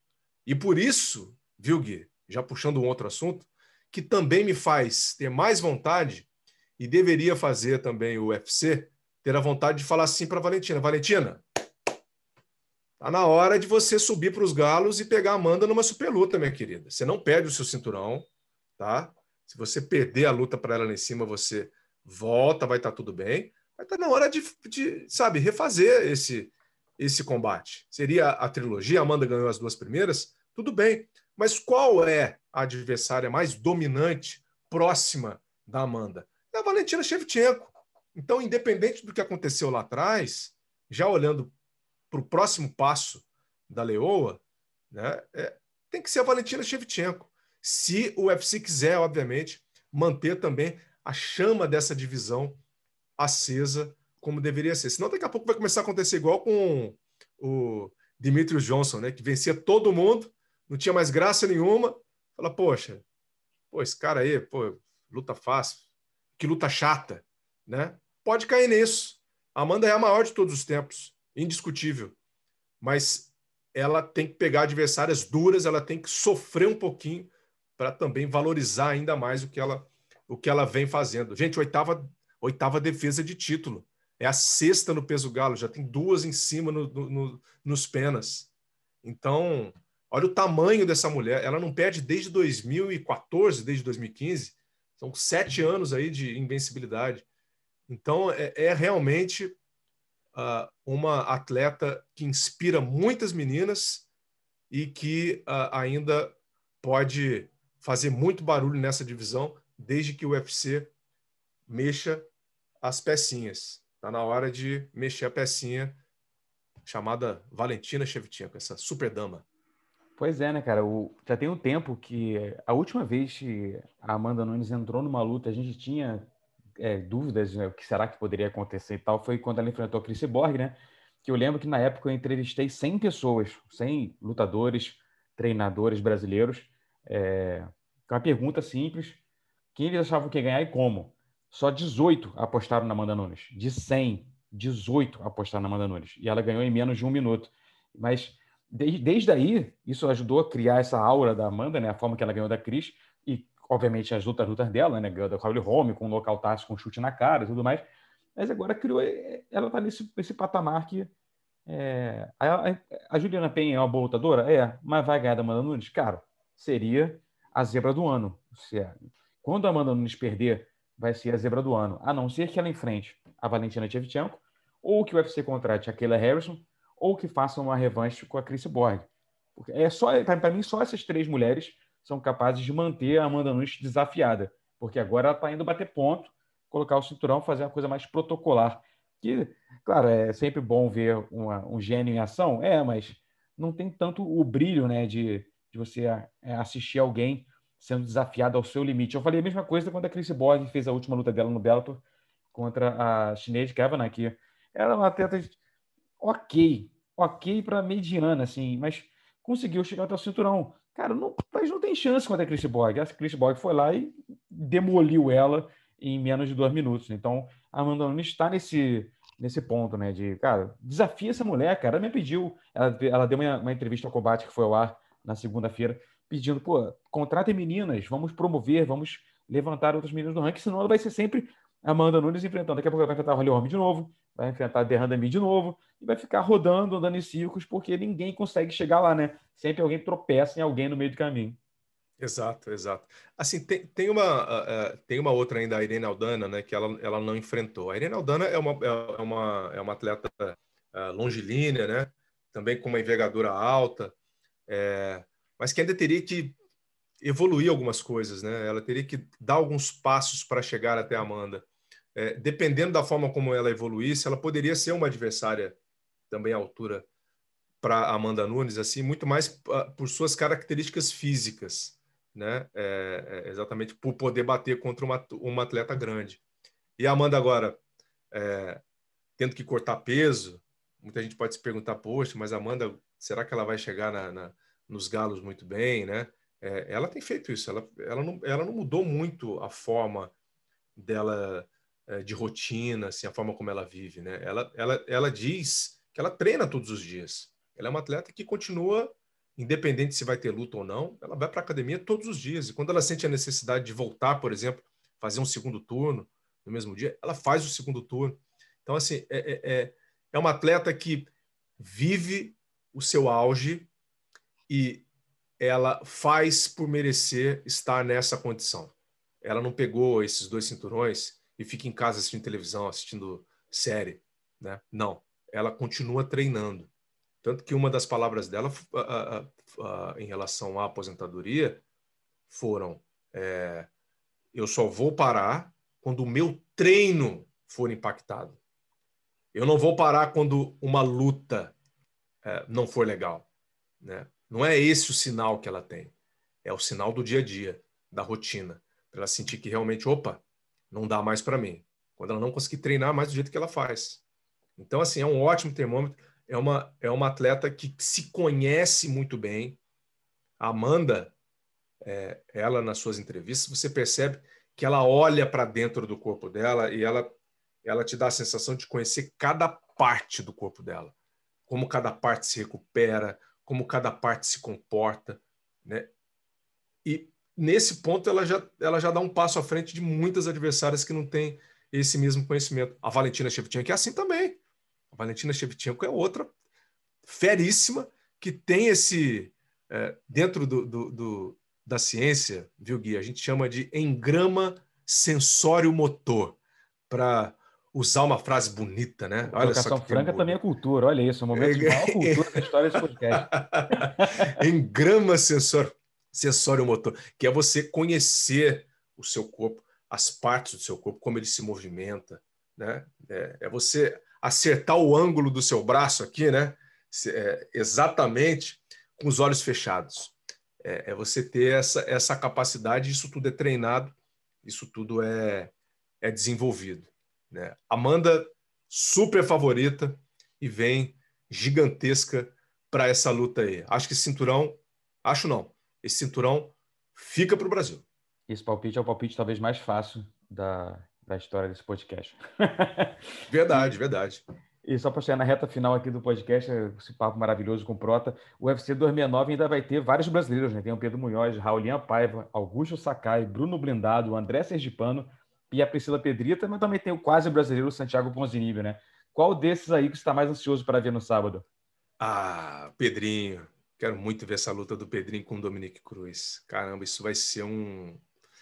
Nossa, assim, quem que não quer ver o Dominique Cruz lutar? Né? É, ele é um cara que chama atenção a todo momento. Eles até estão, ó, é, eu esperava até que essa luta fosse fechar o card preliminar, né? mas, é, mas ela está anterior à, à, do Josh Emmett e a do Danig, que também, olha... Excelente luta. O card está muito senhora, bom. Tá excelente esse card aí. São oito brasileiros, são oito atletas do esquadrão brasileiro. Se a gente for botar o, o Santiago Ponzinibbio ainda aí, bota nove. Né? Então, é, não tem como botar defeito nesse card. Esse card foi feito para o brasileiro foi feito para o nosso combatente de plantão, né? E acho que o Pedrinho vai ter uma pedreira aí, viu? Pedrinho tem uma pedreira. É, é, vai, ser, vai ser uma luta difícil para ele, mas é, é, uma luta importante, né? Para ele também voltar ali a, a figurar entre os melhores da divisão, né? Depois da derrota para o José Aldo, que deu até uma esfriada nele. Eu acho que essa é, é uma, é uma luta encascorada de novo. Não tem vida fácil na categoria peso galo, né? É impressionante. Você tá ali, você perde para o Aldo, de repente na sequência já tem o Dominique Cruz, e se der mole já tem o Marlon Moraes ali ainda no seu cangote. Enfim, é, é a luta que eu quero ver do card preliminar. Eu também escolheria ela de uma forma de. A luta em si, né? Eu também escolheria ela porque é um, um confronto pô, fantástico. Dominic Cruz, excelente lutador, fantástico tecnicamente.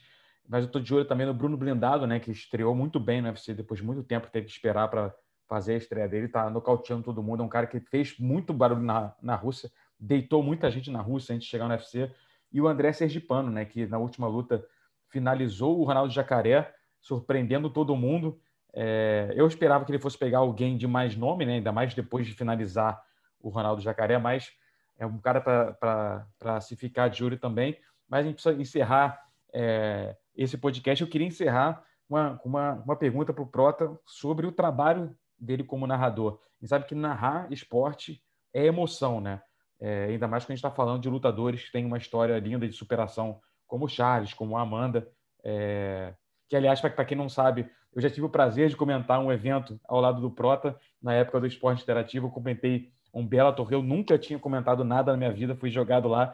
É, pô, foi uma experiência maravilhosa, um desafio muito doido. Assim, é, vi, na, vi é, experiência própria como é difícil esse trabalho de comentarista e olhando ele do lado ali narrando, especialmente porque eu tinha que falar, eu nunca tinha trabalhado com isso, né? É, falar, fazer os comentários com alguém no, falando no seu ponto, né? A dificuldade de, de fazer um raciocínio, elaborar um raciocínio enquanto alguém falava no seu ponto, oh, faz isso, entrega isso aqui, blá, blá, blá. Mas a minha pergunta é, Prota, como balancear essa emoção para empolgar o público, mas continuar narrando a luta de fato, né? Não virar só um torcedor com o microfone ali na mão. Olha, é, a gente estuda muito, né, Gui? A gente, a gente lê muitas matérias, as suas matérias, as matérias do combate.com, a gente vai atrás de todas as mídias. Né? Eu, eu, também não gosto de ficar muito só aqui na mídia brasileira, eu vou lá para fora, para pegar o, o, ponto de vista deles, né? E eu acho que a gente tem que chegar munido de todas as informações para valorizar os dois lutadores. É, e esse trabalho ele tem que ser feito com muita seriedade, porque afinal de contas é, ali a gente tem que ser imparcial, apesar uh, da gente torcer muito para os brasileiros, né? A gente quer que eles vençam, a gente quer que o esporte cresça aqui no Brasil e a gente depende disso, obviamente, é, de uma maneira que a gente tem que ter ídolos, a gente tem que ter esses caras com o cinturão, né? e a gente vibra com eles. É, eu acho que isso também mostra um pouquinho da nossa paixão, né? a gente vibra junto com eles. Então, o ponto uh, legal dessa história é ter a satisfação e a honra de contar as histórias de cada um. Né? Então, ali na, no momento da entrada, é, o momento da luta, o momento da vitória, você algo uh, diferente para falar, algo que pontue aquele momento da carreira do lutador, né? algo que ele esteja vivendo. Então, é, é, é muito bacana. É um trabalho que ele é contínuo, é um trabalho em que a gente está sempre ligado, né? 220 volts, a gente tem que estar tá sempre concentrado naquilo que tem que ser feito, é, porque se eu não assisto um UFC, por exemplo, eu já perco o fio da meada do que aconteceu, é um detalhezinho que eu posso usar na próxima transmissão.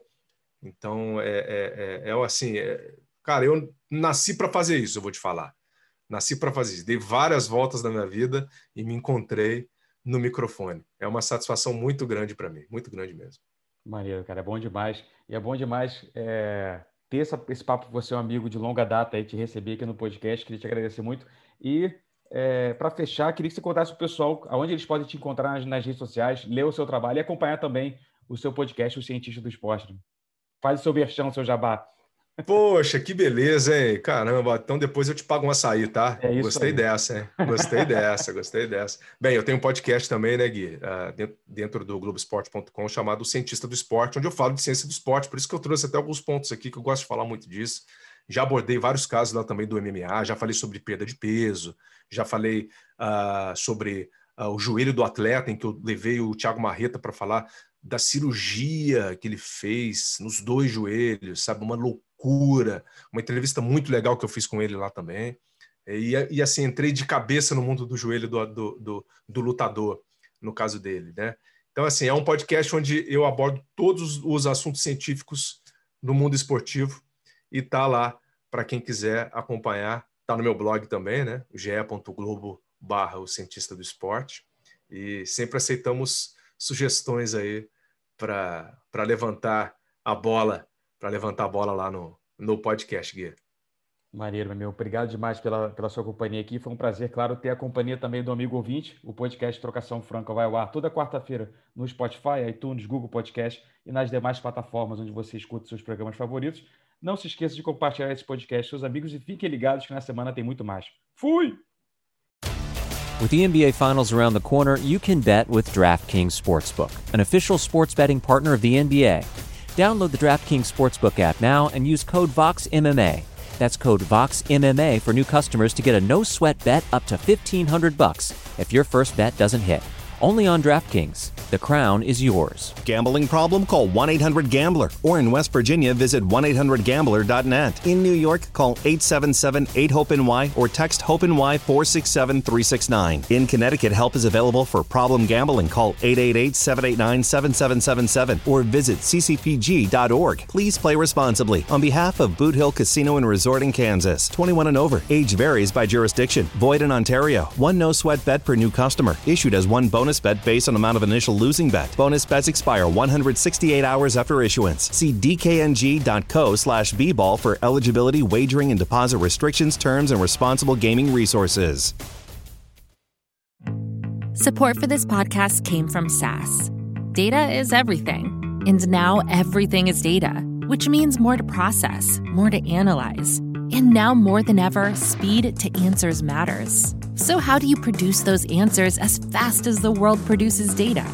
With SAS Via, the quickest way from a billion points of data to a point of view. It's a more productive data and AI platform that helps you get more done. Learn more today at sas.com slash VIYA.